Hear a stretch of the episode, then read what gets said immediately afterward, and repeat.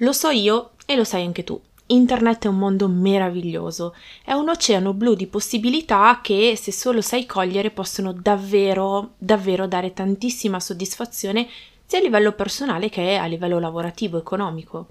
E in questo grande mare che sono i social siamo quotidianamente esposti ai grandi successi degli altri, o meglio, successi che gli altri mostrano, reali o non reali, e abbiamo la smania, quella nociva, o l'ambizione, quella invece sana, di arrivare anche noi fino lì.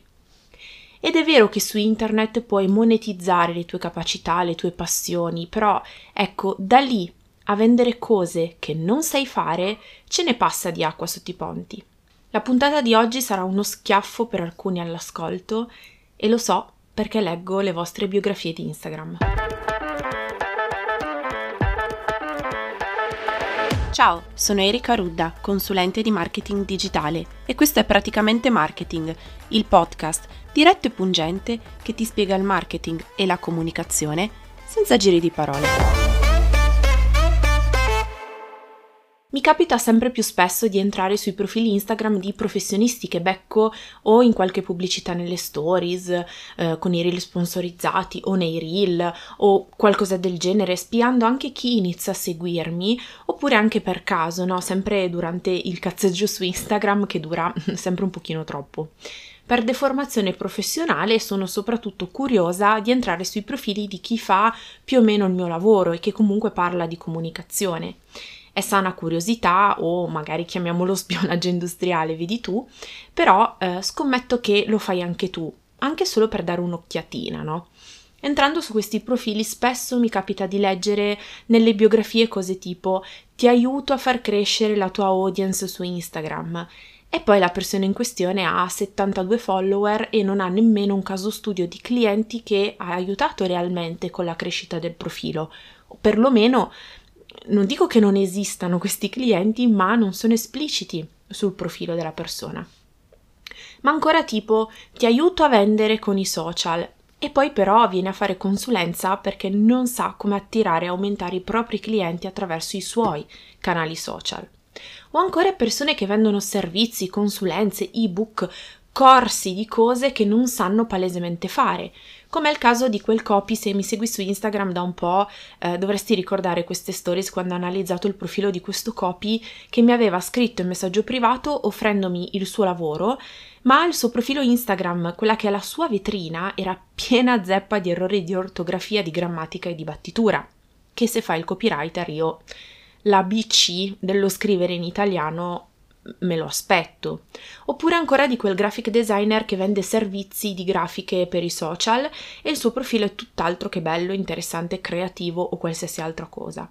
O ancora di professionisti della vendita a freddo, la vendita che si fa chiamando una lista di numeri in stile quel tizio che sicuramente ha chiamato anche te, che ti vende l'olio, no? Così a caso. E queste persone pubblicano video su TikTok e, e ti mostrano, no? Attraverso questa chiamata che fanno come si fa una vendita a freddo e poi la vendita però non la chiudono e fanno i fenomeni. Ecco, va bene tutto, ma non vendere cose che non sai fare solo perché in questo momento tutti ne parlano o è qualcosa che attira il cliente o perché pensi così di fare i soldi più velocemente. Il cliente non è stupido e il tuo compito non è raggirarlo con false promesse, ma aiutarlo a trovare la soluzione al suo problema attraverso di te e quello che hai da offrirgli. Sei una professionista, una professionista a 360 gradi. A volte non si fa con cattiveria oppure con malizia, no? Al voler vendere qualcosa che in realtà non sappiamo fare, a volte non ce ne rendiamo nemmeno conto. Il confronto forzato con gli altri, il confronto che è amplificato dall'esposizione costante ai social, porta a voler stare su quella cresta dell'onda invece di focalizzarsi su quello che realmente è di valore. Ne ho parlato nella quattordicesima puntata del podcast che ti lascio qui sotto in descrizione appunto del confronto con gli altri, il confronto che genera il, il, lo stare sui social network. I guru del business, quelli bravi, no? Quelli che fanno il grano, quelli che vivono a Dubai e vestono Gucci, ti dicono che oggi fai una cosa finché ti dà un ritorno economico, finché non riesci a fare il grano, quello bello, quello vero, quello da sperperare, no? comprando la Ferrari, e poi salti semplicemente da un'altra parte perché devi sempre stare al passo con un nuovo modello di business che non conosce nessuno e che loro che sono buoni e che sono altruisti ti sveleranno nel loro webinar gratuito alla fine del quale ti venderanno un corso che sarà solo una scatola vuota, una perdita di soldi e di tempo che non ti darà nessun ritorno economico. Ecco, loro dicono che devi rispondere alle esigenze del mercato, il che è vero, in parte. Perché sì, un social media manager che oggi è specializzato nella comunicazione su Instagram, domani dovrà imparare a farlo su altri canali. Però non puoi metterti a vendere cose che non sai fare per una ragione molto semplice. Non ti puoi permettere di rovinare la tua reputazione. La tua partita IVA ti rende una professionista e non un hobbista. Hai un lavoro e come tale dovrebbe accompagnarti per un po' 10, 20 anni, 30 anni, non lo so. Chiaro che adesso non è che devi per forza fare lo stesso lavoro tutta la vita, puoi cambiare lavoro, mercato, nicchia, servizi, quello che ti pare. Io stessa sono passata dall'essere una social media manager a essere oggi una consulente di marketing digitale con servizi decisamente diversi. E in futuro chi lo sa, magari cambierò proprio completamente area, non lo so, non posso saperlo. Ma in ogni caso il fil rouge è sempre lo stesso. Sei tu. Dicevamo all'inizio che internet è un oceano blu di possibilità, ma fidati che è anche uno stagno, dove sapere chi sei e quale reputazione ti porti dietro non è così difficile come credi.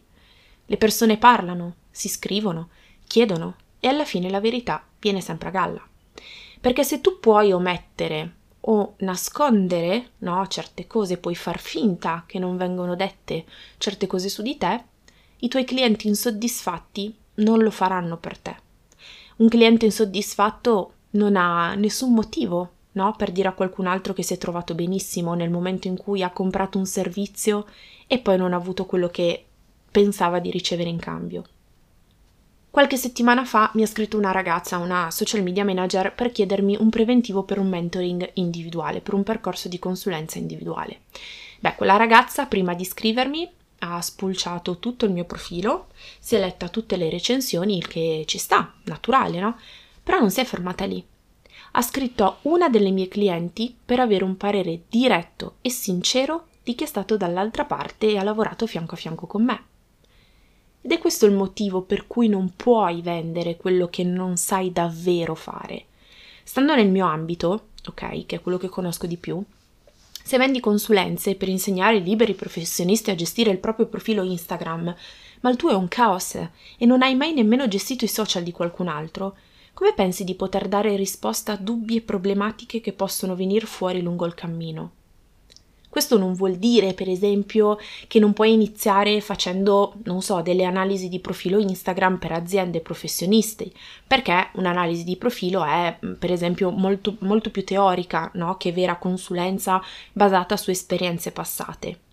Ma già mettere in piedi un percorso di tre mesi con incontri individuali, di gruppo, affiancamento e chi ne, più ne ha chi più ne metta, beh, in questo caso mi aspetto che tu sappia quello che dici e non solo perché l'hai studiato su un libro e che ripete un po' a pappagallo, no? Perché l'hai letto così, l'hai studiato così e quindi va detto così. Ma questo discorso vale per tantissimi ambiti, non solo per quello della comunicazione.